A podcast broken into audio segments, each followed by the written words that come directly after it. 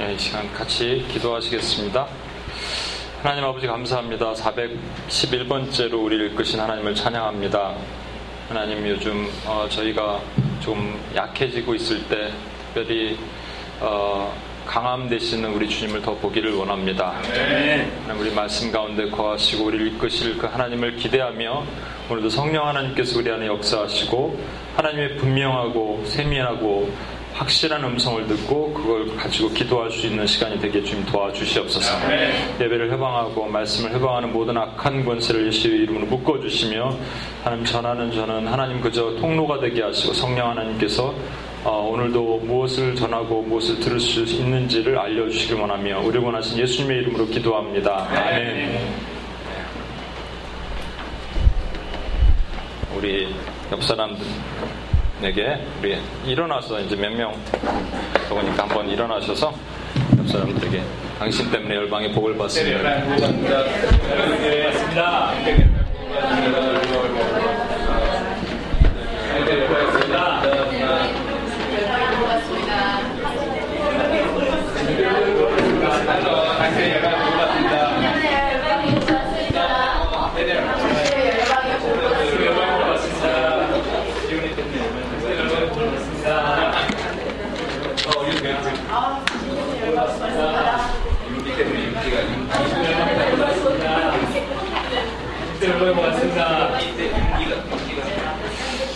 오늘 또 찬양이 참 은혜스러웠죠.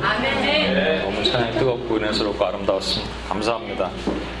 아, 또 우리 수요일 날 애기가 나와야 되는데 오늘은 수요일 새벽 2시. 진통은 내일부터. 네. 진통은 짧게, 애기는 빨리. 그래요. 오늘 또 서로 이렇게 축복해주는 시간, 축복의 기도 시간을 가졌으면 좀 있으면 좋겠어요. 오늘 조금 제가 말씀을 준비하다 보니까 양이 많아서 시간이 길 것 같은데 제가 요즘 많이 줄여서 했잖아요. 그죠? 짧게 했었잖아요. 아, 그래요. 아멘. 할렐루야. 감사합니다. 역창조에서 재창조라는 예. 어, 페이스북에 보니까 이런 프로그램이 있더라고요. 나 닮은 성경 인물 찾기. 그래서 설문조사 해보니까. 예, 저는 안 했어요.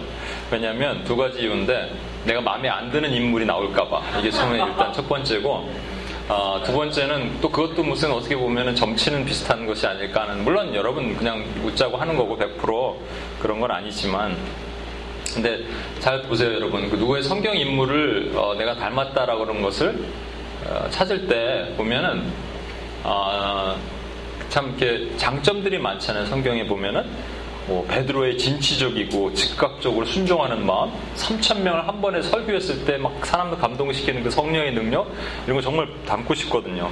안전병이 일으키는 것. 어, 아브라함, 아브라함이 뭐 그 아, 모세, 모세는 이스라엘 광야 백성들이 배역했는데 끝까지 온유함으로 어, 인내했던 것들 그리고 하나님과 친구처럼 대면한 거 제일 부러워요. 그리고 아브라함은 그 순종과 믿음 등등 이게 정말 담고 싶은 거예요. 그런데 통상 여러분들이 성경의 인물과 내가 닮았다라고 생각할 때 이런 장점만 담는다고 생각하지 않고 주로 단점도 같이 생각하고 있죠. 그렇죠? 그래서 어떤 사람 베드로를 닮았다 그러면 베드로의 다혈질적인 성격과 함께 어, 무리를 최초로 걸은 것까지 좋은데 물에 빠진 거 이런 거 보면서 아 나 닮았다 이렇게 생각하는 경우들이 있어요. 어, 그리고 막 예수님 배반했던 잘 따랐다는 것보다는 배반하고 눈물을 흘리고 예수님을 떠났던 그런 모습 보면서 나 닮았다. 또 다 자포자기하고 낙심하고 나서 예수님 부활하셨은 걸 봄에도 불구하고 디베레 바닷가에서 고기를 잡다가 멀리 있는 청년이 우편으로 그물을 던져라 했을 때 그물을 던질 때까지 안 몰랐다가 누가 주시다 하는 것을 보고 물에 뛰어 들어갔던 이 베드로의 성격. 그렇죠? 그럼 우리 이 중에 여러분들 아 이건 나다 이러는 분들 있죠. 그런 분들이 있어요. 즉흥적인 성격. 어떤 사람 모세 같은 사람일 거라는 생각도 들어요. 불떨기라는 그 하나님의 거룩한 임재 가운데 하나님 나타나셨는데 순종하지 않아요. 일곱 번이나 버틴 게요. 그 이리 피하고 저리 빼고 이리 핑계대가 저리 핑계대고 결국은 끌려가요. 그래갖고 결국은 순종해. 그래서 그렇게 오는 사람들은 아 이건 나다 이렇게 생각하는 사람도 있을 거예요. 그리고 혼자 일을 못해서 막 낙담하고 쓰러져 있을 때 말이죠. 하나님의 거룩함 앞에서 보시는 본인의 그 어, 믿음과 거룩함을 드러내지 못하고 반석을 두 번 쳐갖고 하나님이 결국은 주신 미션을 완수하지 못하는 그런 모습 볼 때마다 아 이건 나구나 하는 생각도 들죠. 아브라함은 어떻습니까? 아브라함은요 우유부단의 대명사입니다. 점액집. 그래서 그냥 우유부단해. 자기 와이프도 애굽 왕한테 넘길라 그러고 아 자기 살고자 해갖고 말이죠. 그리고 하나님이 약속하신 그 약속을 믿지 못해서는 아브라함이 보면 이게 잘 제일 아주 그 뭐라 그럴까 음, 치사한 사람 같아. 자기는 아닌 것 같은데 말이죠. 어, 사라가 어, 씨가 없으니까 하갈 몸종에 들어간 그러면 거부했어야지. 지도 좋은 거야, 그죠? 예. 못 이기는 척 하면서 들어간 겁니다, 이거. 우유부단의 대명사. triple A, 아브라함. 이런 거 보면서 이거 나다 이렇게 생각할 수도 있잖아요. 그러면 저는요, 이런 약점들을 바라볼 때 그냥 나가 내 얘기 같아요. 아, 모세도 내 얘기 같고, 베드로는 저 다일질은 아니지만 베드로도 내 얘기 같고, 충동적이고 즉, 즉흥적인 거. 그래서 이런 연약함들을 바라볼 때, 아, 이거 어떡하나 했는데, 최근에 제가 성경의 인물 중에 한 명 참 닮고 싶고, 저랑 또 닮은, 약간 닮은 꼴도 있는 한 사람을 제가 발견했는데, 그게 에레미야입니다. 우리 수련회 갔을 때 에레미야 영화를 봤었죠.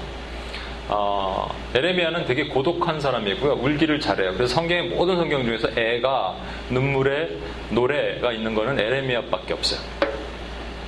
어, 에레미야의 핵심은 이겁니다. 내가 너를 모태에 짓기 전에 너를 알았고 하나님께서 에레미야에게 말씀하시는 거예요. 그래서 우리는 하나님이 우리를 언제부터 알았냐? 그러면 이 에레미야서 때문에 우리가 확실하게 아는 거예요. 모태에 짓기 전에 내가 너를 알았고 어, 어미의 배에 있기 전부터 너를 성별하였고 여러 나라의 선지자로 세웠노라. 이 미리 말씀이에요. 직임까지 세우고 알고 이름도 알고 다 붙였다. 이게 하나님이 천지를 창조하시기 전부터 이렇게 하셨다라는 거예요. 그런데 에레미야가 뭐라냐면 나는 아이라 말할 수 없습니다. 이렇게 또 얘기해요. 이거 비슷하거든요, 우리랑. 왜 저도 비슷하거든요. 하나님 부르실 때, 콜링할 때 막 돌아다니다가, 어렸을 때 말씀드렸죠. 막 목사님 되게 해주세요. 그러다가 중학교쯤 되니까 이거는 아, 아닌 거 생각이 드는 거야. 두려움 생각이 들고 못 먹고 살고 목사님들도 보니까 또 가난하고 찢어지게. 그래서 아 이렇게 살면 안 되겠다. 그래갖고 막 돌아왔던 거랑 너무 비슷한 거예요. 그럼에도 불구하고 하나님께서 이렇게 말씀을 해주세요.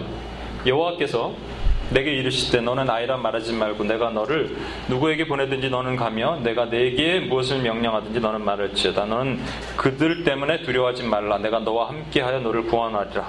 나 여호와의 말이니라 하시고 여호와께 그 손을 내밀어 내 입에 대시며 여호와께서 내게 이르시되 보라 내가 내 말을 내 입에 두었노라.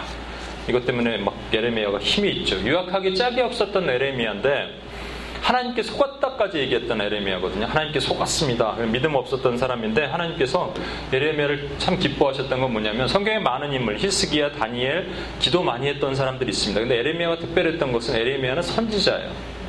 구약에 또 하나 선지자가 있는데 모세거든요. 모세와 에레미야가 어, 공통점이 뭐냐면 선지자면서 중보자였다는 거예요. 그 눈물을 많이 흘리고 기도했다라는 거예요. 그래서 성경에 두 명 딱 기도의 사도, 기도의 선지자 그러면 에레미야가 모세가 나옵니다. 어, 남유다가 패망하게 되고 포로로 끌려갈 그런 것들이 막 환상으로 보이면서 예레미야는 눈물을 흘리고 막 왜곡하고 기도했지만 아무도 듣지 않아요. 혼자 외로웠던 사람.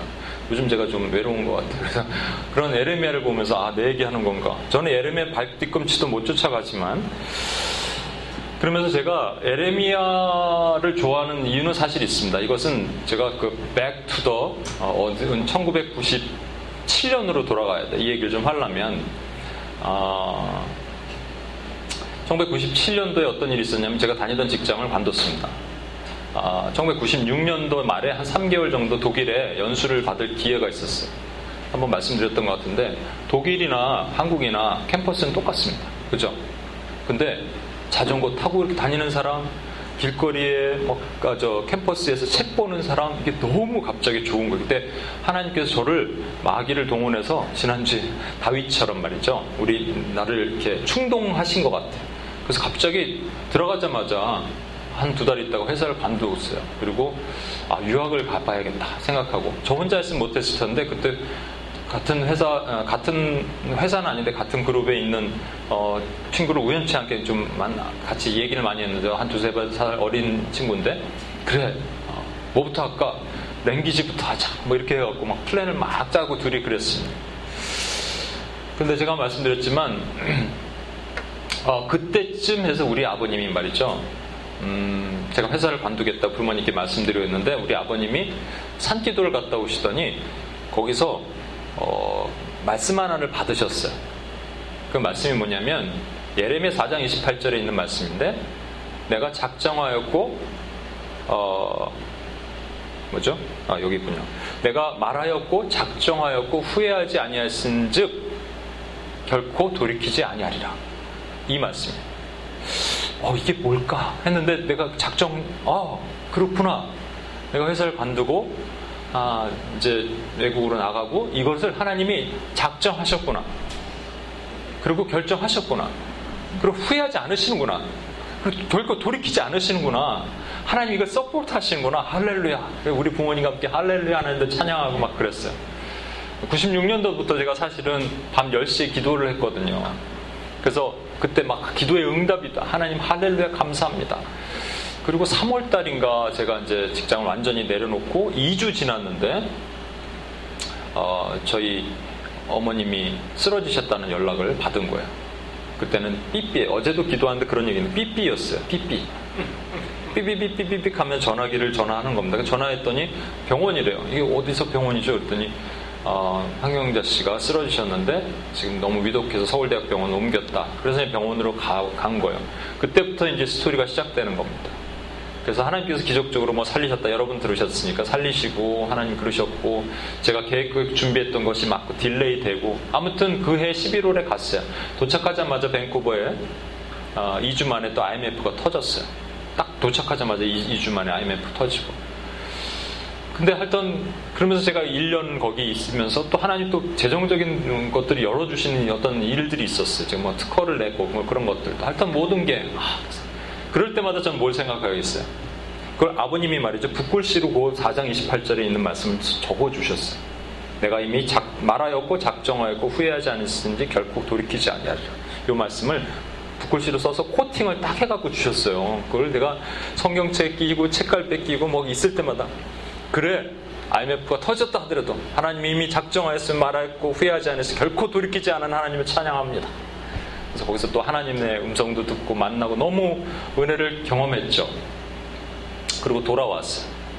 1년 있다가. 근데 어, 또 어떻게 뭐 감사하게는 먼저 회사로 복직해서 여기 뉴욕에 주재원으로 오게 됐는데 그래서 돌아와서 첫 예배입니다 이게. 이제 모교의 첫 예배. 제가 섬기다 어렸을 때부터 다니던 모교의 첫 예배 때 제가 돌아와서 성가대를 또 섰죠. 성가대 가운을 딱 하고 딱 앉았는데 목사님 첫 말씀이 예레미야 4장 28절 말씀이에요 와 이 말씀이네 그런데 여러분 이거 아십니까? 저는 이 코팅만 봤지 예레미야 4장 28절이 뭔지를 들여다보진 않았어요 그동안 1년 동안 얼마나 이런 경우도 있습니까? 근데 목사님이 설교를 하시는 거예요. 예레미야 4장 28절의 말씀을 설교하시는데 제가 너무 놀랐습니다. 분명히 하나님께서는 선한 일로 나를 말씀하시고 작정하시고 후회하지 않고 결코 돌이키지 아니하리라 이런 은혜를 부어 주셨는데 그 말씀의 내용이 이거예요. 여호와께서 같이 말씀하시기를 온 땅이 황폐할 것이나 내가 진멸하지 아니할 것이며 이로 말미암아 땅이 슬퍼할 것이며 위에 하늘이 어두울 것이라. 내가 이미 말하였고 작정하였고 후회하지 아니하신즉 또한 거기서 결코 돌이키지 아니하리라. 이제 망치로 머리를 한 대 맞는 것 같았어 그리고 돌이켜 보니까 2주 간격으로 내가 결정하고 디시전 메이킹 하는 2주 간격으로 하나님 저를 틀기 시작했던 것 그거를 말하였지 난 작정하였다 너를 꺾게 뼈를 결코 돌이키지 않아. 그거를 그게 하나님의 은혜를 경험했어요. 제가 만약에 아니 바보가 아니고서는 코팅지만 보고 있습니까 어디서? 성경을 한 번은 봤어야지. 못 보게 하신 이유가 있더라고. 내가 봤으면 두려워 떨었을 것 같아. 그러면서 가는 곳마다 이렇게 맞으면 이것 때문에 그런가? 저렇게 맞으면 저것 때문에 그런가? 근데 저는 그때는 그런 것이 없었어요. 그냥 하나님의 소망, 하나님께 주신 비전, 아, 작정하였어. 그래, 조금 더 열리면 막, 그래, 하나님 결코 후회하지 않고 돌이키지 않으셔. 이러한 생각을 가졌다는 거죠. 그러면서 말이죠. 제가 이런 생각을 요즘에도 해봐요. 어떻게 그렇게 못 알아들을까? 어떻게 그렇게 깨닫지 못할까? 어떻게 눈과 귀가 있는데 그렇게 모를까? 있을 수 없는 얘기예요, 사실은요. 아버님이 코팅 만들어준 건 좋은데 그거 하나 들고 계속 보는 거예요, 제가. 그리고 사람들한테 수도 없이 얘기했습니다. 제 비전이 뭔지 아세요? 하나님의 음성? 다 코팅 보여주면 사람들이 다 감동했어요. 간증도 했어요, 간증. 그 거기 있는 청년교회에서. 사람들이 막 박수치고. 근데 그게 아니었다니까요. 어떻게 그럴 수 있을까? 어떻게 내 눈과 귀가 이렇게 멀어버릴 수 있을까? 저의 얘기뿐만 아니라 오늘날 여기에 사람들의 얘기입니다. 그래서 제가 오늘 본문, 아, 오늘 본문 여기다 안 썼네요.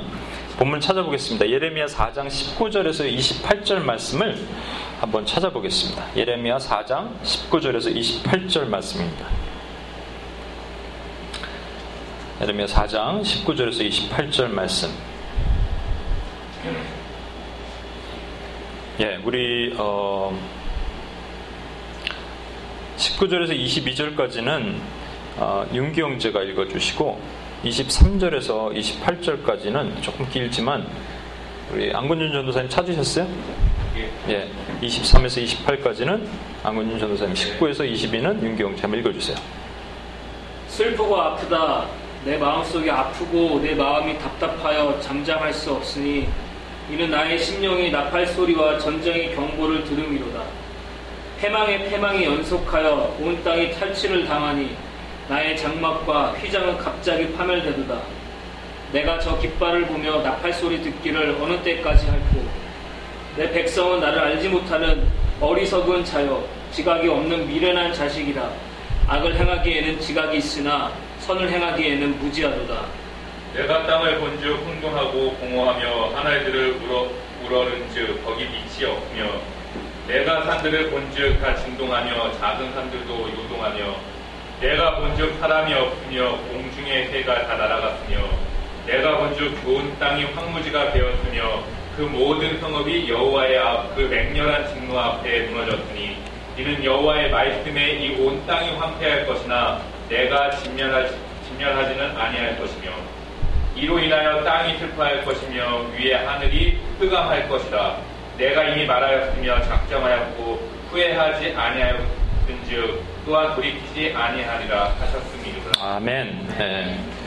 지금 예레미야가 첫 번째 마음이 바로 이겁니다. 제가 여러분에게 오늘 찾아볼 게 많아서 일부러 여기 화면을 가져왔어요. 뭐라고 얘기했냐면 슬프고 아프다 내 마음속이 아프고 내 마음이 답답하다. 옛날에 한국에는 그 명대사 드라마 명대사 어, 그 베스트 10 이거에서 1등 오랫동안 1등을 제, 요즘 바뀌었는지 모르겠는데 1등 자리를 지켰던 명대사 베스트 1이 있었습니다. 다모라는 그 조선시대 그 드라마에서 남자 주인공이 여자 주인공이 다쳤는데 치료를 해주면서 이렇게 얘기합니다. 아프냐? 나도 아프다. 이거 이게 1등을 오랫동안 했었대요. 요즘 바뀌었는지 모르겠지만 지금 이거예요. 어, 예레미야 마음이 온통 후벽 파임을 당해서 너무 아픈 거예요. 왜냐하면 예레미야가 뭐가 보이거든요. 뭐가 들리거든요. 하나님의 음성이 들리고 하나님이 상 보여주시는 것이 보이는데 남들은 못 보고 남들은 못 들어요. 그러니까 예레미야가 항상 얘기를 하는데 남들은 깨닫지 못하는 거예요. 그리고 예레미야한테 미쳤다 그러는 거예요. 그러니까 너무 답답한 거예요. 그리고 너무 아픈 거예요. 눈만 감아서 보면은 이스라엘이 패망해서 포로로 끌려가고 원수에 짓밟히고 하나님의 진노의 잔을 그대로 마셔야 될 이 이스라엘이 그대로 보이는데 견딜 수 없는 거예요. 불 붙는 것 같아서 견딜 수 없는 거예요. 그래서 슬프다, 아프다 이렇게 얘기하는 거예요. 여러분 이제 SWTC 훈련할 때 제가 음, knowing self 할 때 앞에 어떤 병 얘기를 하나 했는데 ganglio neuropathy라는 병 기억하세요? ganglio 여러분 다 했던 거예요. 처음 듣는 것처럼 얘기하시면 ganglio neuropathy라는 병이 뭐냐면 신경세포가 어, 감각 기능이 작용, 작용을 안 하는 거예요. 그래서 4살 된 어떤 어린아이가 어, 걸어가는데 엄마 나 팔 부러진 것 같아. 그래서 병원 갔더니 진짜 팔이 부러진 거예요. 어, 떤 딸이 걸어가는데 찔뚝찔뚝하고 걷더래요. 막 동네에서 놀이터에서 놀다가 찔뚝찔뚝 걸어서 왜 그런가 병원 갔더니 이 저기 넓적다리 뼈가 금이 가 있고 이런 거예요. 진짜로 갱그로 뉴로파디. 그러니까 우리 우리 신년 가운데 갱그로 뉴로파디, 영적인 갱그로 뉴로파디가 있다면 어떤 것일까? 영적인 화인 맞은 심령이 되어서 도대체 아프지 않은 거야. 도대체 힘들지 않은 거예요. 그게 사실은 이 시대입니다, 여러분. 이 시대 누군가는 예레미야 같고 누군가는 갱그로 뉴로파드에 걸려 있는 백성들과 같은 거예요. 하나님 보시기에 아파도 아프지 않은 거예요. 그 예레미야 그 답답한 심정을 왜 이렇게 표현했느냐 이 뒤에 있는 말씀이 이거거든요. 이는 내 나인데 죄송합니다. 나의 심령이 나팔 소리와 전쟁의 경보를 들음이로다. 아까 말씀드린 것처럼 영적 사이렌이 계속 울리는 거예요. 너 들려? 난 뭐 들리는데 그랬더니 뭐가 들려? 자꾸 얘기하는 거잖아요. 지난주에 말씀드렸지만 하나님이 땅을 치실 때 징벌 하실 때는 세 가지 방법을 씁니다. 뭐죠? 네, 기근, 온역, 또 칼입니다. 어, 한국의 메르스 바이러스가 지난주에 말씀드렸지만 참고를 해요. 아직도 가라앉지 않은 것 같아. 그래도 우리가 기도해서 그런지 하나님께서 그 빨리 말씀드렸죠 지난주에 하나님이 징벌하셔도 그것은 하나님의 뜻이 아니라 뭐라고요? 우리가 회개하는 것이 하나님의 뜻이라고. 회개하니까 하나님이 거둬주시는 것도 감사한 것 같아요. 그런데 또 엘리뇨 현상 때문에 이 미국 서부나 이쪽은요 홍해, 홍수나 이런 것들이 되게 많고 올 여름에 더 심각해질 거예요. 한국은 지금 비가 안 온 지 오래돼가고 땅이 쩍쩍쩍 갈라져 있습니다. 온역과 기근이 같이 왔어요, 진짜로. 하나 남은 게 뭐예요? 칼이면은 전쟁인데? 전쟁 일어나나요? 안 일어나게 기도해야죠. 그런데 이것을 그런 어떤 보여지는 것으로 해석도 할 수 있지만 영적인 것으로 해석할 수 있다고 얘기했죠. 영적 기근. 오늘날의 이 시대는 영적 기근의 상태입니다. 아니요. 영적 기근이 있으려면 말씀을 얻지 못해야지 영적 기근인데 영적 말씀을 엄청나게 얻을 수 있거든요. 여러분 좋아하는 말씀 딱 들어가서 유명한 목사님 설교를 매일매일 들을 수 있어요. 그런데 문제는 뭐냐면 그렇게 들음에도 불구하고 왜 교회는 그토록 무너져 가고 있냐는 거예요. 내가 원하는 말씀, 내가 원하는 것을 골라 듣는 거예요. 그래서 이제는 어떤 시대가 됐냐면 목회자, 목사님, 내 담임 목사님이 설교를 못하면 그냥 거기는 앉아 있고 은혜는 딴 교회에서 받는 거예요. 이런 시대가 됐다라는 거예요. 이건 심각한 겁니다. 이미 그런 시대가 됐어요. 영적 기근 상태에서. 두나미스란 말이 무슨 말이냐면요. 그 어, 권, 권세, 능력 이런 말이거든요. 능력이란 말이고 두나미스에서 다이나마이트가 나왔다고 말씀드렸죠. 옛날에는 여기 그 찰스 피니나 D.L. 무디나 이런 분들이요 육성으로 설교한 거예요. 몇만 명 두고 3만 명 앞에서 육성으로 그 설교는요, 지금처럼 제가 하는 강의 설교나 뭐 세미나나 특강이나 파워포인트로 갖고 하는 게 아니고요. line by line 이것을 주해 설교라고 얘기하거든요. 한 줄 읽고 한 줄 그 뜻이 뭔지 한 줄 읽고 한줄한 줄 그 뜻이 뭔지 설교하는 이 주해 설교를 선포할 때 3시간씩 설교하는데 다 나가 나가 나가 떨어지고 말이요. 눈물로 통곡하고 기도했단 말이에요. 두나미스 다이나마이트처럼. 근데 오늘 그러냐고요, 여러분. 오늘 좀 나가 떨어져 주십시오. 3만 명씩. 이분은 그리고 설교를 3시간 하고 1시간 쉬고 3시간 하고 1시간 쉬고 그러면 목이 나만 알까요? 성령이 보호하신 거예요. 성령이 보호하시니까 그렇게 하는 거예요. 예수님도 어떻게 설교하셨습니까, 여러분? 산에서 그냥 설교하셨잖아요. 그죠? 장정만 5천 명? 그러면은 15,000명에서 2만 명입니다. 그 사람들이 들은 거예요, 예수님 설교. 예수님께서 심령이 가난한 자는 복이 있나니 천국이 저희 것이며 이렇게 했어요. 아, 실제 뉴저지에 갔더니 어떤 목사님이 이렇게 설교하시더라고요. 그 우리 부모님과 함께 갔는데 어머님이 뭐라는 얘기 하는데 못 알아듣겠다. 그래서 그 목사님이 자기는 잘하는 줄 아는 거가 봐. 그래서 저한테 막 어떻게 개인적으로 식사할 기회가 있는데 설교하는 법을 알려주시더라고 저한테. 톤은 이렇게 해야 되고요. 이렇게 알려주시더라고요. 하나도 못 듣었는데. 예수님 그렇게 안 하셨습니다. 목 찢어져라 하시는 심령에 가난한 자라 2만 명 끝에 들으라고 다 나가 쓰러지는 거예요. 그 영적인 능력에 영적인 위험 앞에 그런데 오늘날 그냥 영적 기근 상태는 영적 온역은 뭘까요? 온역 온역 말씀드렸죠. 바이러스 박테리아의 차이를 제가 찾아봤거든요. 네, 박테리아는 숙주 없이 살 수 있어요. 그냥 이렇게 어, 요즘 냉장고를 열면 거기 박테리아가 있을 수 있어요. 근데 바이러스는 안 그렇습니다. 바이러스는 숙주가 있어야 돼. 그래서 무슨 14번 환자가 숙주가 되고 뭐가 그러잖아요. 문제는 뭐냐면 내가 숙주일 수 있는 거예요. 영적인 온역 중에 뭐 대표적인 것은 이단과 사변과 같은 겁니다. 숙주기가 있기 때문에 반드시 어떤 사람을 통해서 들어야 돼요. 그렇지만 더 심각한 문제는 오늘날 마귀의 교회 계기에 내가 노름, 내가 통로가 되고 있다는 거예요. 분열, 정죄, 판단, 수근거림, 또 거짓 증거. 제가 말씀드렸죠. 저랑 유진자매랑 수근거려서 예를 들어서 누구를 정, 정죄하고 뒤에서 뒷담화 한다 그럴 때 팩트만 얘기하면 재미없어요. 그러니까 약간 가미를 하거든요. 그거를 성경은 뭐라 그러냐면 거짓 증거라고 얘기합니다. 십계명에 나오는 거예요. 근데 이것이 너무나 많은 시대가 된 거예요. 요즘. 그게 또 우리가 많은 그 요즘 배울 Knowing the World에 보면 그런 시스템이 갖춰져 있어요. SNS 뭐 이런 것들로 시스템이 갖춰져 있단 말이에요. 세 번째, 영적 전쟁. 영적 전쟁과 영적 공격의 차이 말씀드렸죠. 영적 전쟁하라는데 자꾸 뒤통수 맞고 쓰러져서 여기 시체처럼 여기 나뒹 구르는 그런 수많은 사람들이 있는 시대. 제가 한번 지지난 어, 몇 주 전에 한 두 달 전에 쯤인가 아달랴의 영 이번에 말씀 그 드린 것처럼 아달랴의 스피릿 말씀드렸죠. 아달랴는 뭐 하느냐면 유다 지파의 계보를 끊어야 되기 때문에 예수의 계보를 끊는 것이 아달랴의 영이거든요. 그 예수의 맥이 끊어지는 거예요, 여러분 가운데. 예수님이 가진 스피릿이 어, 직임이 세 가지인데 첫 번째는 제사장, 두 번째는 선지자, 세 번째는 왕으로의 직임을 주셨는데 그걸 우리한테 위임하셨는데 그걸 끊어버리는 거예요. 그러니까 나는 제사장의 직분을 그대로 받아서 제사장처럼 살아야 되는데 그리고 내가 제사장 예수님으로부터 제사장 직임을 받았기 때문에 나는 재물이 되는 거예요. 그런데 내가 이렇게 하는 거예요. 내가 하이에나인가? 나는 흰 양으로 드리는 게 아니라 내 몸을 보니까 너무 죄를 많이 짓고 내가 그래서 내가 하이에나인가? 나는 까마귀인가? 그래갖고 구원을 의심하는 거예요, 자꾸.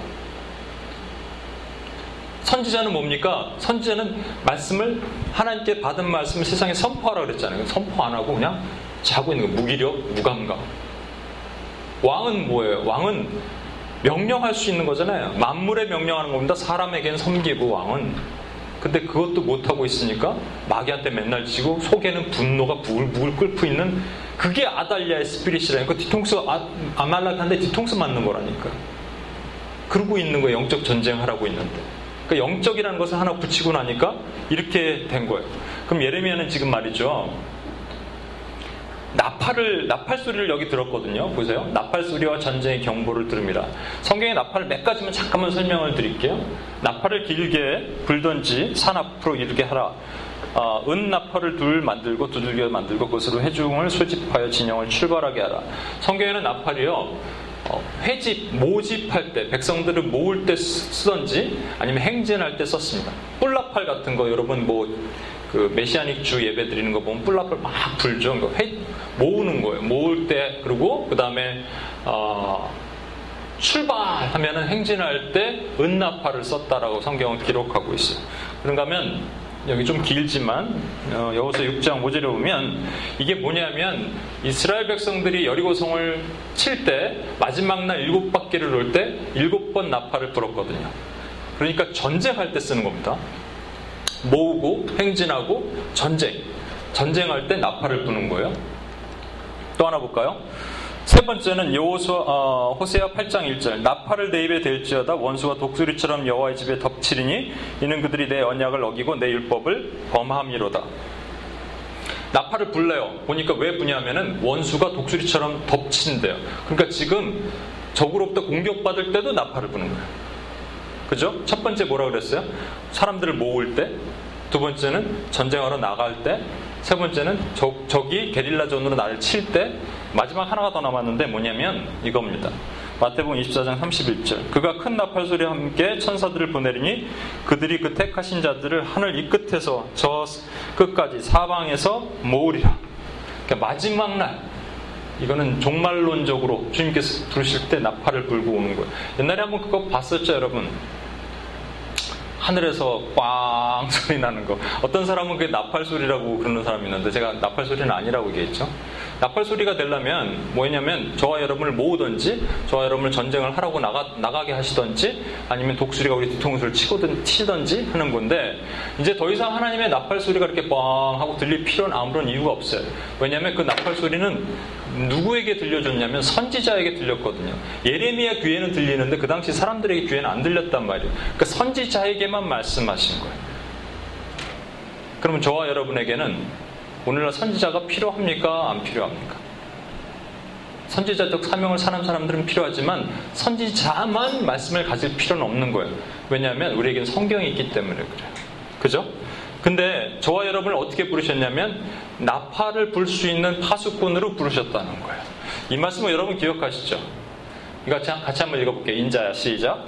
인자야 내가 너를 이스라엘 족속의 파수꾼으로 삼으니 이와 같으니라 그런즉 너는 내 입의 말을 듣고 나를 대신하여 그들에게 경고할지어다 파수꾼의 두 가지 임무 중에 첫 번째는 경고하는 자들이거든요. 그러니까 지금 예레미야만 들었어요. 예레미야만 봤어요. 예레미야만 빵빵 거리는 나팔 소리를 자꾸 듣는 거예요. 지금 옆에 주변 사람들 못 들어. 넌 들었냐? 못 들어. 난 안 들려.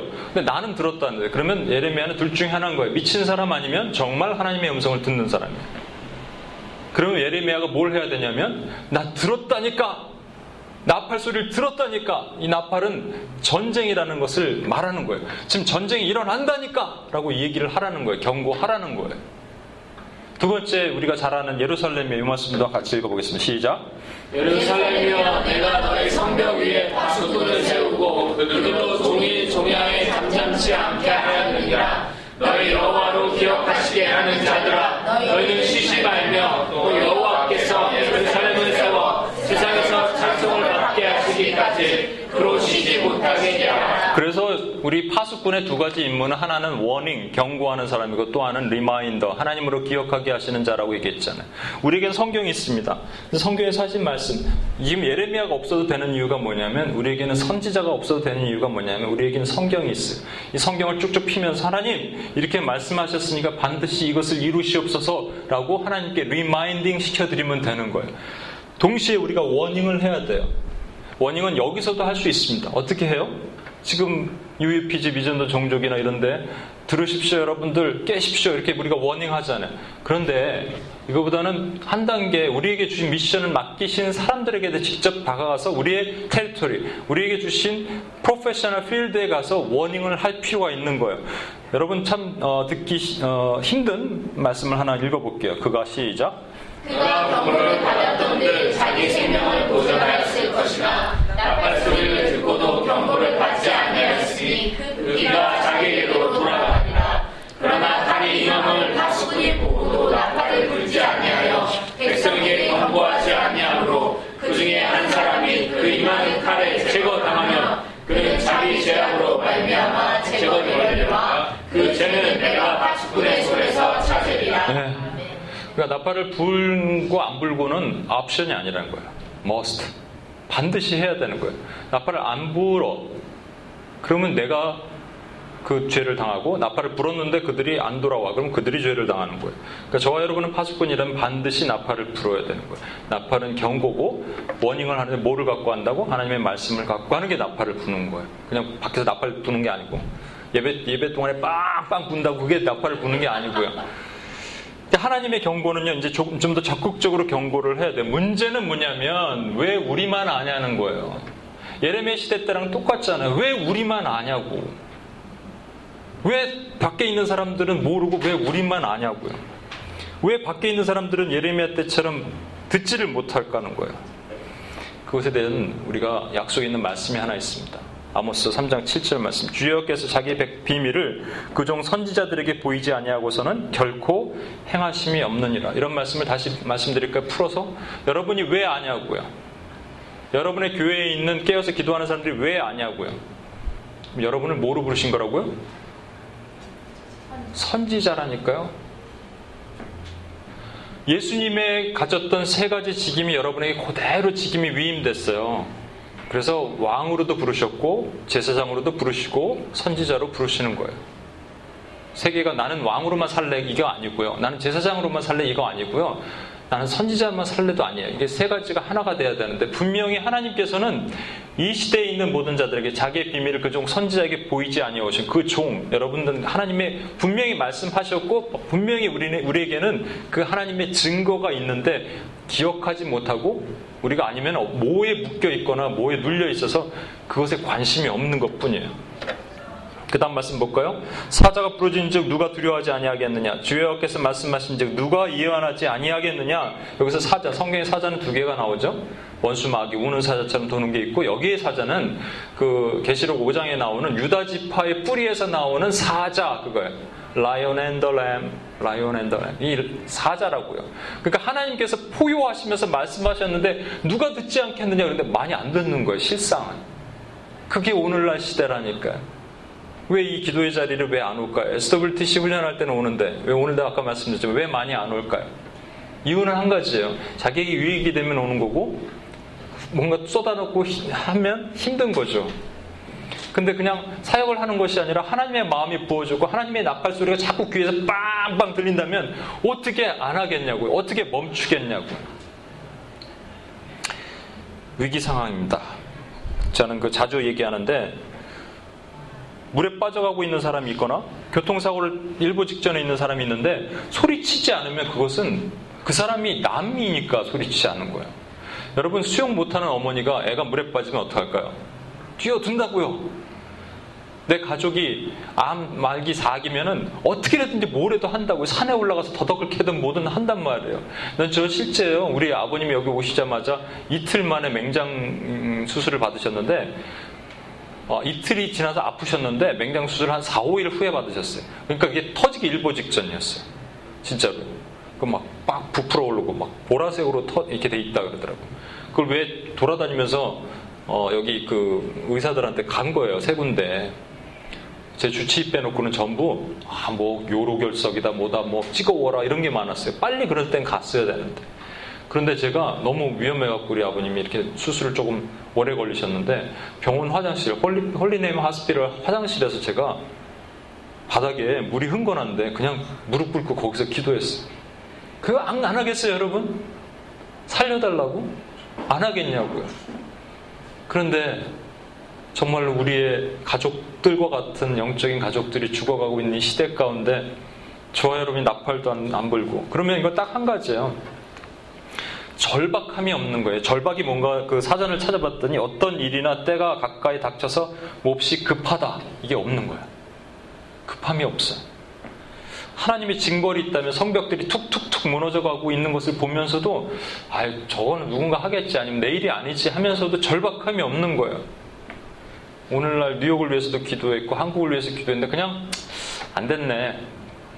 누군가 기도하면 좋겠다. 이렇게 하고 있는 거고 또는 거짓 선지자들이 마지막 때 일어나니까 평화로다 평화로다 nothing happen, nothing will happen 이렇게 얘기하면서 우리에게 안식감을 주는 거예요. 그러니까 여러분 기도 안 하는 거 아니에요? 만약에 정말로 그랬다면 정말로 우리 주변에 있는 교회와 가정과 이런 것들이 무너지는 것이 내 눈으로 보이고 이것이 내일이라면 어떻게 기도 안 하겠냐고요. 그래서 지금 예레미야가 이렇게 얘기합니다. 어, 느 때까지 할고 내가 저 깃발을 보며 나팔 소리를 듣기를 어느 때까지 할꼬 이게 예레미야 입에서 흘러나온 말이에요. 내 백성은 나를 알지 못하고 어리석은 자요 지각이 없는 미련한 자식이라 악을 행하기에는 지각이 있으나 선을 행하기에는 무지하도다. 하나님이 말씀하시니까 자꾸 귀에서 빵빵거리는 소리가 들리고 깃발이 눈앞에 자꾸 보이니까 도대체 어느 때까지 하나님 해야 됩니까? 라고 고민하는 거예요. 하나님이 세우신 청교도 국가 미국 다 무너져가고 영국은 이미 무너졌고 미국은 무너져 가고 있고 한국은 그 중간에 낑겨갖고 하나님의 은혜를 주셨는데 동성애 문제 같은 걸로 교회가 갈라지고 코스타 같은 데서 수정 진화론 이번에 또 코스타 갔지만 또 하더라고요. 수정 진화론 강의를 듣고 이제 점점점 커져서 이제는 그게 아예 fact가 그게 어떤 truth가 됐어요. 정치의 교회가 함몰되어 갖고 이념과 사변으로 논쟁하고 있고 교회 안에 어찌 이것이 교회라고 말할 수 있겠습니까? 그러면 이제 하나님께서 뭐 하시냐고요? 이 상황을 보면서 여러분이 하나님이라면, 아, 여러분이 하나님이 될 수는 없지만, 그래도 하나님의 마음이 우리 안에 들어왔다면 도대체 하나님은 뭐 하실까? 근데 여기서 이것이 우리에게 실로 낙심이 되는 하나님의 표현이 나타나는 거예요. 이게 뭐냐면요. 23절 한번 읽어볼까요? 시작. 보라 내가 땅을 본즉 혼돈하고 공허하며 하늘 빛이 없으며 24절. 내가 산들을 본즉 다 진동하며 작은 산들도 요동하며 이거 어디서 많이 본 말씀 같지 않습니까? 내가 산 어, 땅을 본즉 혼돈, 공허. 그 다음에 네, 요동하고 혼돈이 있고 공허하고 빛이 없어요. 흑암이 있어요. 언제? 창세전. 이때 창세기 1장 2절에 땅이, 땅이 혼돈하고 공허하며 흑암이 깊음 위에 있고 하나님의 영은 수면에 운행하시니라. 하나님 창조하시기 이전의 모습, 혼돈, 공허, 흑암 이거거든요. 지금 하나님이 창조하셨잖아요. 창조하시고 뭐라 그러셨어요? 아름답다 그러셨잖아요. 좋다 그러셨잖아요. 그런데 지금 창조하신 이 피조물의 세계를 보고 뭐라 그러시는 거예요? 창조 이전의 모습과도 같다라고 주님 말씀하시는 거예요. 혼돈, 공허, 흑암이 이 땅에 가득하구나 라고 말씀하시는 거예요. 이게 하나님의 마음이라니까요. 그래서 이것을 뭐라고 얘기하냐면 역창조라고 얘기하는 거예요. 하나님이 에덴을 창조하셨어요.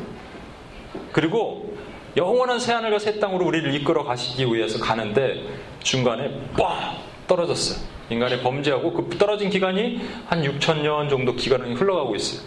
이 기간 동안에 그냥 어느 좀 low level로 창조됐던 그 아름다움에 약간 못 미치는 레벨을 흘러가는 것이 아니라 창조가 계속 destructive 부셔져 가고 있다라는 거예요. 그래서 창조의 반대, 역창조가 일어나고 있다라는 거예요. 에덴을 하나님께서 반드시 새롭게 하셔서 새하늘과 새 땅으로 이끄셔야 됩니다. 그러니까 역창조를 창조가 있다면 역창조가 있고 역창조를 하나님께서는 영원한 새하늘과 새 땅에서 재창조하셔야 돼요.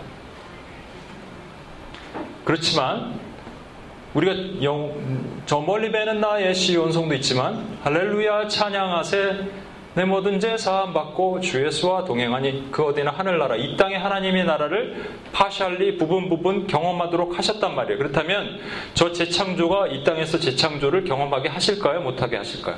경험하게 하셔야 돼요. 그러면 하나님은 그냥 에덴에 한번 좋았을 때가 있는데 이 땅은 잠깐 뭐 너희가 사는 동안은 그냥 혼돈과 무질서와 공허만 있어라 그렇게 말씀하시고 하나님 뚝 떠나시면 이슬람의 이신론의 하나님이 되셔야 된다고요. 아니에요. 하나님 개입하시고 여전히 혼돈과 흑암과 공허 가운데 있는 이 땅에 하나님의 백성들을 넣으셔서 이것을 재창조하기를 원하시는 거예요. 아멘. 그럼 어떻게 재창조하냐고요. 그리고 하나님은 왜 부수셨냐고. 이어지는 말씀 한번 볼까요? 내가 본즉 사람이 없으며 공중의 새가 다 날아갔대. 사람이 없대요. 보라, 내가 본즉 좋은 땅의 황무지가 되었으며 그 모든 성읍이 여호와 앞에서 그 맹렬한 진노 앞에 무너졌다. 그러니까 이 얘기는 뭐냐면요, 여러분 아름답게 막 창조하고 에덴을 잘 가꾸신 하나님께서 만들어 놓고 어떠한 이유 때문에 다 짓밟고 계신. 그 무슨 무슨 사이코 농부가 하는 게 아니고요. 에덴을 만들어 놓고 에덴을 다 부수고 계시는 거예요. 하나님 스스로가. 그런데 우리는 이렇게 표현하지만 하나님의 허락하에 부셔지는 거죠, 사실은. 하나님이 부수시는 것이 아니라 하나님의 허락하에 악이, 악에 의해서 부서지는 거잖아요. 그래서 늘 말씀드리잖아요. 성벽이 뭐라고요? 주의 성도들이라고요. 성벽이 어떻게 돼요? 부서지고 있는 거라고요. 성벽이 뭐라고요? 교회들이라고요. 교회가 어떻게 되고 있어요? 부서지고 있는 거라고요. 교회는 여러분이 다니는 건물 있는 교회, 제도에 있는 교회뿐만 교회가 아니라 하나님이 부르심을 받은 공동체라고요. 그러니까 여러분의 가장 작은 최소 단위 교회가 어때요? 가정이라고요. 가정부터 부서지고 있는 거예요. 그렇죠? 한국은 이미 이혼율이 50% 넘어갔습니다. 두 가정 중에 한 가정은 부서지는 거예요. 이런 일들이 비일비재하게 수많은 곳에서 일어나고 있는 거예요. 마치 하나님께서 에덴을 창조하시고 부수시는 것처럼. 우리 잘못 오해하면 안 됩니다. 하나님의 의도에서 부수신 게 아니고요. 인간의 죄 때문에 부서지고 있는 거예요. 그럼 왜 이런 일이 있느냐? 인간의 죄가 무엇이냐는 이 말씀을 볼게요. 예레미야 2장 19절에 있는 말씀을 이런 말씀이 있습니다. 예레미야에게 그 답을 제시하고 계세요. 악이 너를 징계하겠고 내 반역이 너를 책망할 것이라. 그런즉 내 하나님 여호와를 버림과 내 속에 나를 경외함이 없는 것이 악이요 고통인 줄 알라. 주 만군의 여호와의 말씀이니라. 두 가지 사실이 하나님이 이 땅에 하나님 창조하신 것을 부수시고 있는 그 이유인데 하나님가 한 가지가 뭐냐면 하나님을 인간이 버린 것과 또 하나는 하나님을 두려워하지 않는 거예요. 경외하지 않는 거예요. 이 두 가지 때문에 하나님께서 부수신 거예요. 하나님 인간 스스로가 만, 어, 버렸고 그 다음에 하나님을 경외하지 않는 일들이 너무 많잖아요. 아, 내가 그 지난주에 말씀을 늘라 그러다 안 냈는데 저희 어머니가 기억나는데 아주 그 초등학교 때인데 집에 말씀드렸나요? 집에 공사를 하는데 어, 공사를 하는데 어, 인부들이 왔는데 뭘 딱 떨어뜨리시면서 우리 어머니가 자주 쓰신 표현이 있어요. 오 주여 이렇게 하시는 거예요. 근데 지금도 기억나. 인부들이 오 주여 막 하면서 자기들끼리 웃더라고요. 근데 이거 오 주여 많이 하는 나라가 있잖아요. 이 나라 oh my God, Jesus, Jesus Christ 이거 뭐 수도 없이 하잖아요. 하루에 한 몇만 번 할까? 천만 번 할까? 백만 번 할까? 이 땅에서 그거 수도 없는 말로 하나님을 만홀히 여기는 겁니다. 이거 제가 말씀드렸잖아요. 그 어, 신학교 처음 들어간 첫날 small group을 하는데 돌아가면서 음, 기도를 하기로 했는데 제 옆에 있던 분이 전부 저랑 Korean 두 명 빼놓고 전부 인종이 틀렸어요. 미국 흑인, 뭐 베트남, 뭐 어디 어디 뭐 폴란드 사람 뭐 이렇게 다 틀렸는데 옆에 있는 형제가 저 먼저 기도하고 저도 뭐 어렵게 기도했죠. 근데 옆에 있는 형제가 한국말이 좀 영어가 부족했던 형제인데 oh my God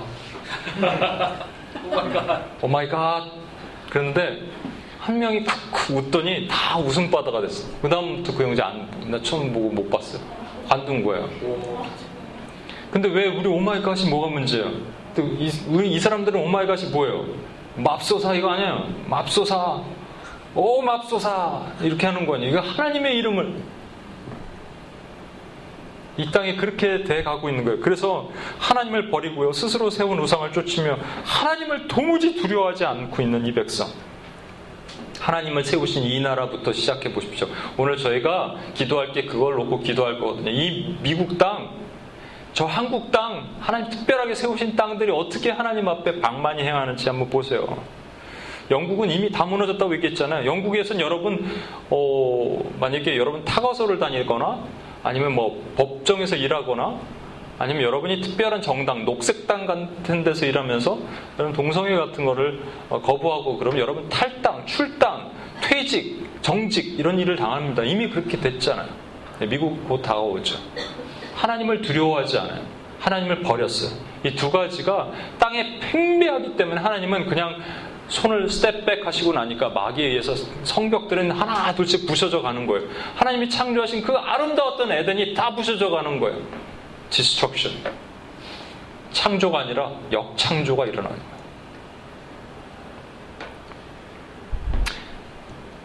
하나님이 버리신 게 아니라 성도들이 하나님을 버린 거예요. 하나님을 모르는 사람들은 그렇다고 치더라도 성도들이 하나님을 버린 거예요. 여러분 그래서 우리는 뭘로 돌아가야 되냐면 이런 얘기 많이 듣습니다. 초대교회로 돌아가자. 초대교회. 그 초대교회는 여러 번 말씀드렸을 것 같은데 초대교회는 두 가지로 돌아가는 거예요. 하나는 뭐냐면요. 카타콤으로 가는 거고 또 하나는 콜로세움으로 가는 거예요. 카타콤이라는 것은요, 지하 암굴 같은 곳에, 토굴 같은 곳이에요. 햇빛도 잘 들어오지 않는 곳. 그들 신앙을 지키기 위해서, 하나님을 두려워하기 위해서, 하나님을 경외하기 위해서 그들은 그 신앙을 그곳에서 지켰어요. 콜로세움은 뭐냐? 하나님을 버리지 않는 거예요. 목에 칼이 들어와도 하나님을 버리지 않아요. 사자의 밥이 되든, 횃불의 땔감이 되든 그들은 콜로세움에서 하나님을 버리지 않았다는 거예요. 이 두 가지 신앙, 초대교회 신앙. 그런데 AW 토저가 이런 얘기를 합니다. 초대교회 때 만약에 성령을 거두셨다면 아마 그 줄 중에 90% 이상은 전부 배교했을 것이다. 그러나 오늘날 시대에 하나님께 성령을 거둔다면 10% 정도나 하나님을 떠날까? 그 얘기는 뭐예요? 나머지 90%는 성령 없이 있다는 교회라는 거예요. 그걸 AW 토저가 얘기한 거예요. 그래서 그들을 우리 그리스도인이라고 얘기했습니다. 여러분 그리스도인이라는 것이 어, 성경을 찾아 아, 저, 사전을 찾아보니까 예수를 그리스도로 고백하는 자들 혹은 예수의 가르침에 근거한 종교를 믿는 자들이라고 돼 있지만 사실은 이 안디옥 교회에서 처음 나타났거든요. 안디옥 사도행전 11장 26절에 이런 말씀이 있어요. 안디옥에서 제자들이 비로소 그리스도인이라 일컬음을 받았다. 그러니까 안디옥 교회에 있는 저와 여러분이 만약에 안디옥 교회라면 나 이제 그리스도인이라고 부를래 이렇게 한 게 아니라니까요. 누군가 불러준 거예요. 누가 불러줬을까요? 교회 안에서? 아니에요. 밖에 있는 사람이 불렀다고요. 밖에 있는 안디옥 밖에 있는 일반 시민들이 저것들은 그리스도인이야, 저것들은 크리스찬이야 불렀는데 그것이 모욕하는 말이란 말이에요. 저거는 병을 옮기는 연병들이야 이렇게 얘기한 거예요. 아그리파 왕 앞에서 어, 바울 사도가 복음을 전할 때 네가 적은 말로 나로 그리스도인이 되게 하는 거냐? 다른 말로는 야 네가 메르스를 나한테 옮길라 그래? 이렇게 얘기하는 거랑 똑같은 거예요. 그런데 그들에게 하나님이 그리스도인이라는 것이 그들에게 크나큰 힘이 됐어요. 요세푸스라는 사람이 쓴 유대 고대사에서 그리스도인을 이렇게 묘사합니다. 한번 들어보세요. 빌라도는 우리 유대인 중 고위층 사람들이 예수를 비난하는 소리를 듣고 그를 십자가에 처형하도록 명령했으나 처음부터 그를 따르던 사람들은 예수에 대한 애정을 버리지 않았다. 예수가 죽은 지 사흘이 되는 날 그는 다시 살아나 그들 앞에 나타났다. 이것은 하나님의 예언자들이 이미 예언했던 바 예수에 대한 많은 불가사의한 일들 중 하나였다. 오늘날에도 그를 따를 아, 그를 따라 이름을 붙인 족속, 즉 그리스도인이라는 족속이 사라지지 않고 영원히 남아있다. 그때 그들을 그리스도 족속이라고 불렀습니다. 오늘 뭐 말하는 것처럼 행위, 활동, 언어가 그리스도에 붙잡혀 있는 사람들을 그리스도인의 족속이라고 그랬어요. 유대인의 눈에는 철저한 이단인이었고 로마인의 눈에는 철저한 정신병자들입니다. 그럼에도 불구하고 하나님의 손에 붙임 받았어요. 그들에게 하나님께서는 예레미야에게 말씀하신 것처럼 눈을 떠도 깃발이 보이고 눈을 감아도 나팔 소리가 들리게 하신 거예요. 그들에게 파수꾼의 임무를 주신 거예요. 그렇다면 오늘날 초대교회 교회가 어디 있냐? 세상에 대충 섞여서 혼합해서 살고 그러면 편하고 그러면 힘들지 않으니까 그러니까 에덴의 황무해져 가는 어, 것이 하나님의 입장에서 보면은 폐역한 땅으로 가고 있는데 그게 우리 잘못이라는 거예요. 하나님을 모르는 사람들은 어쩔 수 없이 그렇게 모르고 죽어가는 거예요. 그렇지만 하나님을 아는 교회, 백성들에게 하나님의 미션을 주셨어요. 파수꾼으로. 아까 얘기했잖아요. 나팔을 부르라고. 그런데 안 불고 있으니까 땅은 점점 더 황무해져 간다는 거예요. 그래서 하나님이 심판하시는 거예요. 더 이상 볼 수 없어요. 그 적군에 넘기시고 창조 이전의 땅의 모습으로 더 이상 넘어갈 수, 볼 수 없으니까 하나님께서 그냥 심판하시고 황무하도록 만드시겠다 이렇게 얘기하시는 거예요. 그래서 이 말씀이 나온 거예요. 그래서 같이 읽겠습니다. 여호와께서 시작. 여호와께서 이와 같이 말씀하시길 이 온 땅이 황폐할 것이나 내가 진멸하지는 아니할 것이며 이로 말미암아 땅이 슬퍼할 것이며 위에 하늘이 어두울 것이라 내가 이미 말하였으며 작정하였고 후회하지 아니하였은즉 또한 거기서 돌이키지 아니하리라 황폐할 것이다. 내가 창조했던 땅이 있는데 이 땅을 다시 다 황폐하게 만들 것이다. 왜냐하면 이 땅은 더 이상 소망이 없다. 그래서 다 황폐하게 만들겠다. 내가 역창조시켜서 다 진멸하겠다. 이렇게 말씀하시면 그 공의 하나님에게는 은혜가 하나도 없냐고요. 아니요, 있어요. 여기 말씀에 뭐가 있어요? 여러분, 이게 핵심이거든요. 내가 진멸하지는 않을 것이다. I will not destroy it completely. 그러니까 여기 이런 말이에요. 내가 징벌하겠지만, but, however, 멸하지는 않겠다. Why? 하나님의 마음이에요. 성품이에요. 하나님 성품에 이런 말씀이 있거든요. 음, 이거 여기 남네. 제가 읽을게요. 예레미야 2장 12절의 말씀입니다. 하나님의 성품에 대한 말씀이죠. 한번 들어보세요. 너는 가서 북을 향하여 이 말씀을 선포하고 이르라. 여호와께서 이르시되 배역한 이스라엘아 돌아오라. 나의 노한 얼굴을 너에게 향하지 아니하리라. 나는 긍휼이 있는 자라 노를 한없이 품지 아니하리라. 긍휼이 있대요. 그 노를 한없이 품지 않겠대. 그래서 반드시 멸해야 되고 반드시 징벌해야 될 이 세상을 향해서 하나님께서 말씀하시기를 내가 너를 징벌하지만 완전히 진멸하지 않을 것이다. 제가 캐나다에서 돌아와서 한 6개월 동안 비자 문제가 잘 안 돼갖고 하나님께서 6개월을 더 한국에 있게 하셨어요. 5개월 정도. 그때 있을 때마다 하나님께서 말씀하시는 것이 무엇이냐면 내가 너를 쳤, 쳤다. 그거 다 쳤어요, 진짜로, 하나님이. 내가 계획한 것들이 다 깨지고 다 쳤, 쳤더라고요. 그런데 하나님의 은혜에 이것만 생각하면 지금도 제가 눈물이 나요. 그런데 내가 너를 진멸하진 않을 것이다. 하나님이 사랑하신 자는 징벌하셔야 되고, 징벌이 없으면 사생합니다. 근데 징벌로 있으면 우리는 죽어요. 그래서 하나님 피할 길도 예비하시는 거예요, 우리 시험 가운데. 왜? 사랑하니까. 나는 극률이 많은 하나님이다. 이걸 나타내시고 싶으시니까. 그거 완전히 진멸하지 않으시는 거예요. 진멸하지 않는다는 얘기는 어떻게? 완전히 멸하지 않고 스탑 마귀로부터 야 그만해 그러면 땅이 이미 황무화됐는데요 아무것도 없는데 먹을 채소도 없는데 다시 소, 살아날 방법이 없는데 누굴 통해서 여러분이 저와 여러분이 하나님을 향하여 극률한 마음을 품고 이 땅을 향하여 극률의 하나님께 외치고 기도하면 우리 주 예수 그리스도를 통한 그리스도의 사랑이 우리 안에서 하나님의 음성이 이 땅에 다시 들리게 하시고 그 나팔 소리가 그들 귀에 들리게 하시고 그동안 못 들었던 나팔 소리가 어느 날 들린다고 오게 하시고 그 스가랴서 8장에 있는 말씀처럼 옛날에는 사람들이 오지도 않았는데 유다 백성 한 명의 옷깃을 잡고 열국 백성 열 명이 우리도 그 하나님을 아는 게 궁금하니까 우리에게도 좀 알려주십시오라고 온다라는 거예요. 그래서 기도하라는 거예요. 그대에서 나팔 부르라는 거예요. 그 나팔 수가 너무 없어요 오늘 요즘은. 여러분, 음, 이 말씀이 있습니다. 우리는 천국을 이중적 천국의 삶을 살아야 돼. 이거 보면 되게 상반되고 모순적인 말이 있거든요. 모든 사람과 더불어 화평함과 거룩함을 따르라. 어떤 세상에든지 어, 모든 사람이라는 것은 사람이 있는 공간을 얘기하는 건데 화평함과 거룩함은 절대 같이 갈 수 없어요. 여러분이 세상에서 화평하려면 거룩하지 못해요. 세상에서 화평하려면 술도 마셔야 되고 세상에서 화평하려면 사람들과 위아더 월드 해야 되고 세상과 화평하려면 좀 섞이고 혼합되면 훨씬 화평하기 좋거든요. 그런데 그렇게 하면 거룩할 수 없어요. 그러니까 화평과 거룩함은 절대로 예, 비례 관계가 아니라 반비례 관계라는 말이에요. 그런데 왜 하나님께서 이렇게 말씀하셨을까요? 세상에서 빨리 나와서 그들과 상종하지 말고 여기 보면 믿지 않는 자와 멍해를 함께 매지 말라 의와 불법이 어찌 함께하며 빛과 어둠이 어찌 사귀며 그리스도와 베리알이 어찌 조화되며 믿는 자 믿지 않는 자 어찌 상관하며 하나님의 성전과 우상이 어찌 일치되리료라고 말씀하신 것처럼 그 빨리 나와라 거기서 나와라 이런 얘기일까요? 세상에 들어가지도 마라. 그래서 수도승처럼 어딘가 들어가 있고 어딘가 그 너희는 그 세상과 달, 단, 절되고 직장도 그만 나오고 이상하다가 무조건 나오고 이렇게 하라는 걸까요? 교회만 머물러 있으라는 걸까요? 아니에요 이거는요. 이 말씀은 뭐냐면요. 세상의 법에 따르지 마라. 세상의 법이 만들어 제정해 놓은 것에 너희가 섞이고 타협하지 말라는 거예요. 그렇지만 화평하라는 거 말씀하셨어요. 여러분 그두 가지가 있어야 된다는 거예요. 이 두 가지를 잘 기억해 보십시오. 세상과 화평하라는 말은요. 화평하지 않는 자는 하나님의 어, 뭐죠?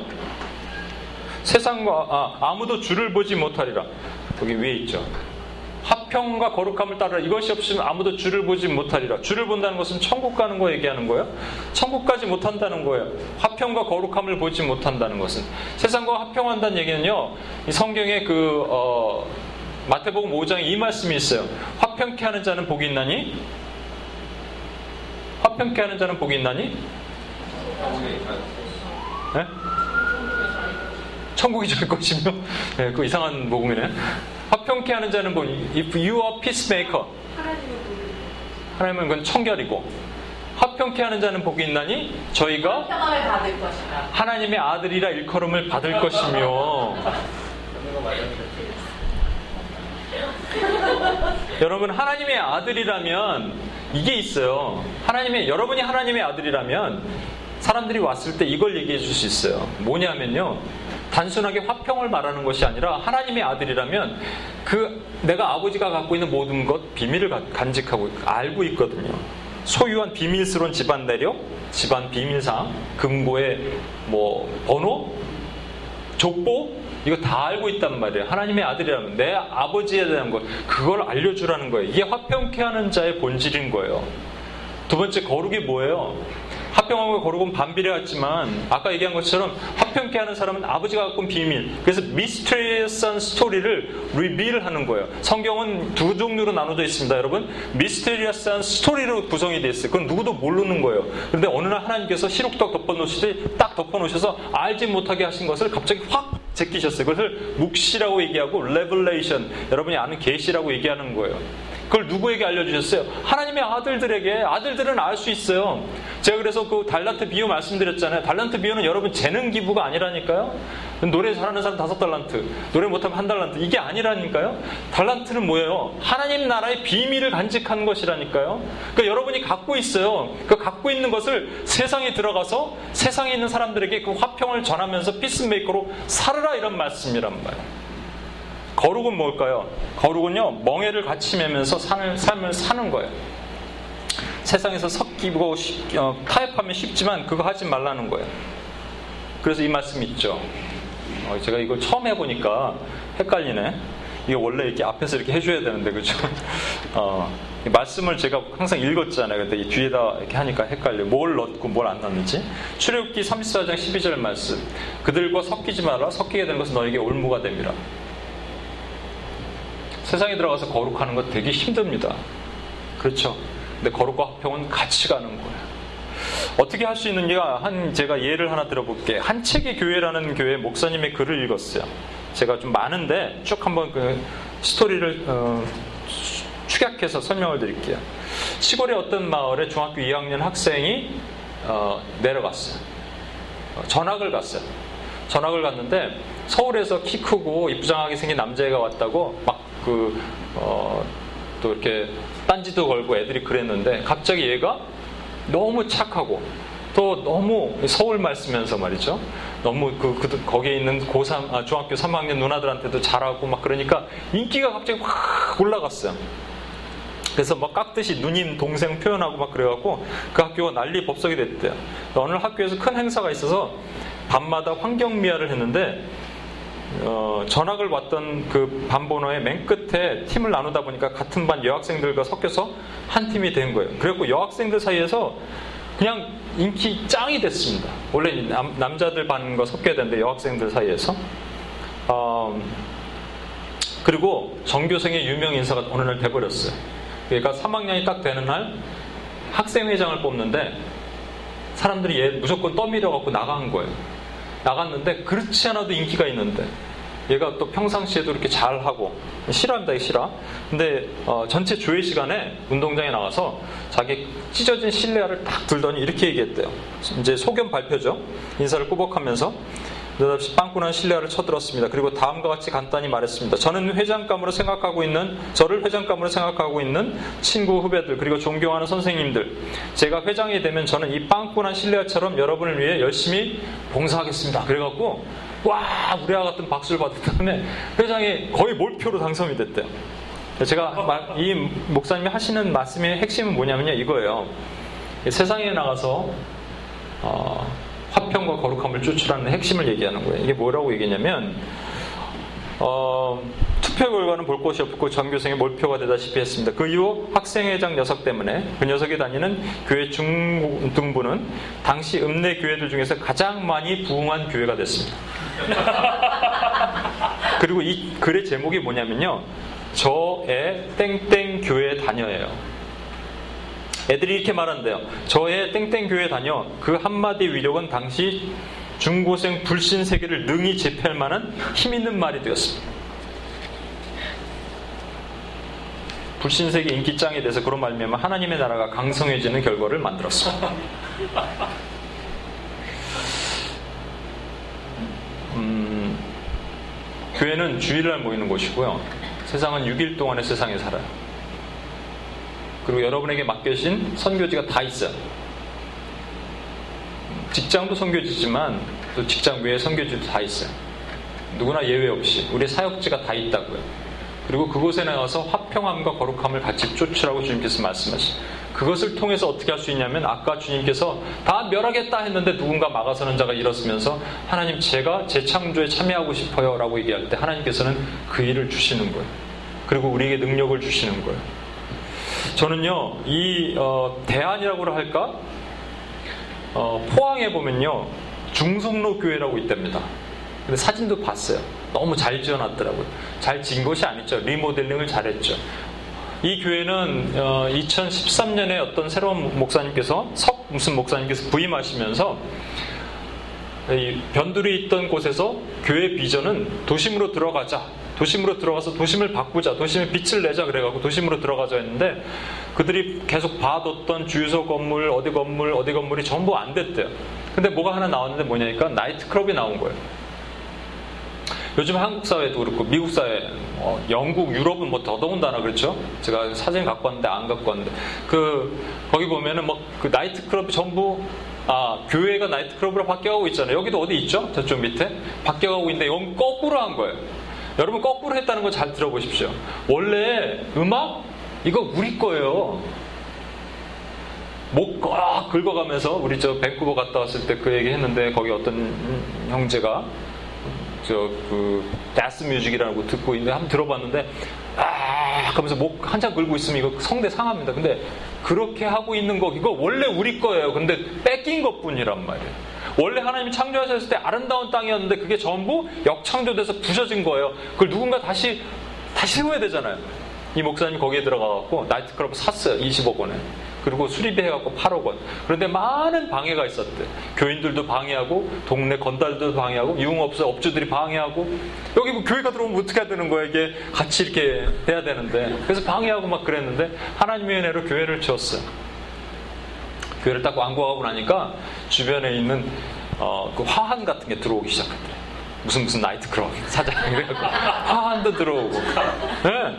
작은 교회였는데 교회가 사람들이 모이기 시작하는 그곳에서 이 교회가 그렇게 해서 모여서 많이 부흥하더라 이게 아니고요. every day 전도팀이 나가고요. 그리고 24시간 365일 기도하는 팀들이 일어나기 시작했어요. 그리고 이런 것들을 하더라고요. 어딨지? 음... 월요 기도 운동이 펼쳐졌어요. 청년, 어, 도시 연합 청년 기도 모임이 월요일 날 있는 거예요. 변두리 했을 땐 사람들이 안 오다가 월요일 날 그곳에 있으니까 사람, 청년들이 모이기 시작했어요. 그리고 그 도시를 바꾸기 시작하는 거예요. 포항이란 땅을 바꾸기 시작하는 거예요. 이게 교회라면 저와 여러분에게는 각자 주신 영역 가운데 우리가 이걸 해야 됩니다. 반드시 있어요. 계시록 12장 9절에 이런 말씀이 있습니다. 이 마지막으로 한번 볼게요. 같이 한번 읽을게요. 시작. 왜 심판은 참되고 의로운지라 음행으로 땅을 더럽게 한 그 음녀를 심판하사 자기 종들의 피를 그 음녀의 손에 갚으셨도다 하고 예. 자기 종들의 피를 그 음녀의 손에 갚으셨도다. 여러분이 무너진 땅, 역창조되어 있는 땅에 들어가서 여러분들이 당당히 하나님을 증언하고 거기서 거룩함과 화평을 쫓으면 어떤 일이 벌어질까요? 어, 세상이 우리를 뭐라 그럴까요? 좋아할까요? 아니라니까. 우리 피 흘림 당하고 목배임 당하는 거예요. 이거예요. 우리 피 흘림 당했다니까요. 그 종들의 피가 있다니까요. 종들의 피라는 것은 우리가 당해야 되는 이 땅에서 당해야 되는 그 고통과 아픔이에요. 그런데 주님께서 왜 이 땅에 순교자가 필요하다고 말씀드려요? 왜 제자들이 순교했다고 말씀드렸죠? 옛날에 부활절 때 말씀드렸는데 두 가지 이유예요. 첫 번째 이유는요. 순교만큼 예수를 증언할 수 있는 방법이 없어요. 다 죽었는데 뭐. 그게 가짜라면 왜 죽어요? 다 죽었잖아요. 한 명도, 한 명, 사도 요한 빼놓고. 전부 죽었단 말이에요. 이게 가짜라면 어떻게 순교해? 다 도망가지. 두 번째 이유가 더 중요한 건데, 두 번째 이유는 뭐냐면, 종들의 피를 하나님이, 우리, 우리, 우리 언제 실현하시겠습니까? 그 정, 종들의 피를 마지막 날 하나님께서 그 음료 손을 딱, 음료를 앉혀놓고, 내 종들, 내, 내, 어, 자녀들, 감히 너희 따위가 건드려? 하고 하나님께서 자녀들을 일으키신다는 거예요. 여기서 죽는다는 것은 진짜 죽는 게 아니고 그리스도인으로서 핍박받고 그리스도인으로서 세상에서 어려움 당해야 돼요. 그건 당연한 거예요. 우리가 세상에서 승승장구한다고요? 사회를 변혁시킨다고요? 세상을 바꾼다고? No way. 나이트클럽 사장들이 어려움을 주다가 또 교인들이 반대하다가 또 하나님이 하게 하시면 그 고비를 넘고 고비를 넘고 목사님 얼마나 위협을 많이 당했을 거예요. 디테일한 얘기 안 썼지만 그렇죠? 그런데 그러한 고비를 넘고 넘으면서 하나님께서 우리를 그 종들의 피를 금리의 손에 반드시 갚으신다는 거예요. 제가 이 어, 영상 하나 보고 같이 기도할게요. 이거는요 메시아닉 주라고 아시죠? 메시아닉 주. 그러니까 잠깐만요. 주이신데 이것 제가 원래 되게 길었는데 줄였는데 두 개를 붙였더니 이거 잘 못하는데 붙였더니 영상이 더 커져서 이거 오리지널을 앞부분만 자른 걸 가져와서 조금 길어요. 5분인데 한번 어, 조금 볼륨을 크게 해서 음, 들으셨으면 좋겠는데 메시아닉 주 랍비인데 음, 크리스찬이죠. 그러니까 의회 사당에서 연, 연설하는 거예요. 어, 여기 신문에는 이렇게 나왔습니다. 랍비 조나탄 칸이라고 하는데 gives American final warning이라고 final warning. 그가 이거 끝나고 나서 여러분 이거 끝나고 나서 마지막 때 의회 연설에 사람들은 박수를 칩니다. 그렇지만 뒤에 밖에 있는 사람들은 이 사람을 돌을 던졌어요. 미국이 영국과 다른 점이 한 가지 있다 하면 저는 이것이 아닐까 생각이 돼요. 소망이 작은 소망이라는 게 있어요. 영국에서 누군가 이 의회 연설을 이렇게 했으면 그 사람은 법적 제재를 받아요, 지금. 그렇지만 미국 하나님께서 아직은 살리시고 계신 거. 전부 일어나서 박수를 쳤다는 그 자체가 저는 그래도 소망이 있다 생각해요. 저는요, 저는요, 안타까운 게 있어요. 저 귀에만 들리지 않을 텐데, 제 눈에만 보이지 않을 텐데, 깃발과 전쟁의 깃발과 나가 아팔 소리가 제 귀에만 들리지 않고 제 눈에만 보이지 않을 텐데 왜 아는 아직도 많은 사람들이 자고 있을까요? 두려움 때문에 그럴 것 같습니다. 우리에게 이런 기회가 온다면 이렇게 담대히 하나님 역창조의 땅을 재청을 하기를 원합니다 하고 선포할 수 있는 저 여러분 하나님께서 찾으실 거라 믿습니다. 시간이 많이 갔기 때문에 한 번만 우리 통성을 함께 기도하고 기도하겠습니다. 같이 한번 우리 하나님 어, 세상에 많은 사람들이 하나님의 드시는 깃발을 보지 못하고 나팔을 보지 못하고 나팔을 소리